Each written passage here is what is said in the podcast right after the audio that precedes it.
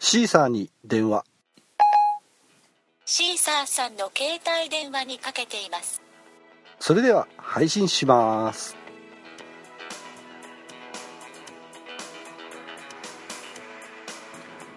えー現在の私の車の走行距離16万7865ということでね、えーこの車作られてから約18年。あと2年も経てば20年選手ということでねなんとかね持たせてみたいですよね。うん。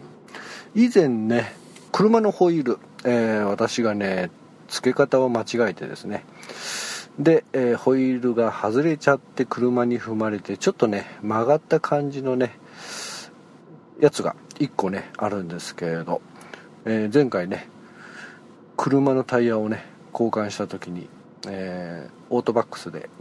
このホイールはつけれませんということでね外しておいたんですけどどうも家族からね、えー早くつけろよと言われましてまあ無理くりつけるということでジャッキアップをしてねホイールをねつけようとしたんですけどそのジャッキアップこれがねあんまりね上がってなくてまあほとんど地面についとった感じでですね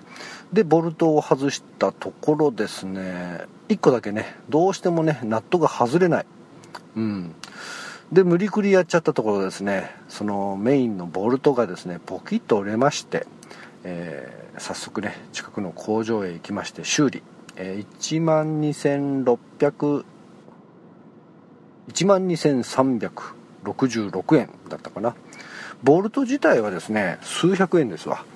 で、えー結局はね他見てもらったら、えー同じタイヤのボルト、えーもう1本ね曲がっておりましたから5本とも交換ということでねまあたかが数百円ですけれど、まあ、工賃が8000円つきましたので合計がそれぐらいの値段に、ね、なっちゃいました。まあ一番メインのね足回りですから仕方ないですよね。うん、エンジン足回り。これはまあ車にとって一番必要ですし、まあ、そのままほかっておいてもですね事故でも起こしたら大変ですし車のタイヤが飛んでって人にでも当たれば大事ですからね。まあ諦めてまあすぐ交換してもらいましたけどまあ助かりましたけどね。まあ、他には壊れたところはそんなにないですので、まあ、あと2年は持つかなと20年選手にしようかなと思ってますが税金がねますます高くなっておりますからまあこれからどうなることやら、うん、これ以上ね車のね重量税ですか毎月払う。毎月じゃない、えー毎年ね5月に払う税金。まあ安くしてほしいものですわ。まあねそうポンポンね新品な車は買えません。ということでまた次回。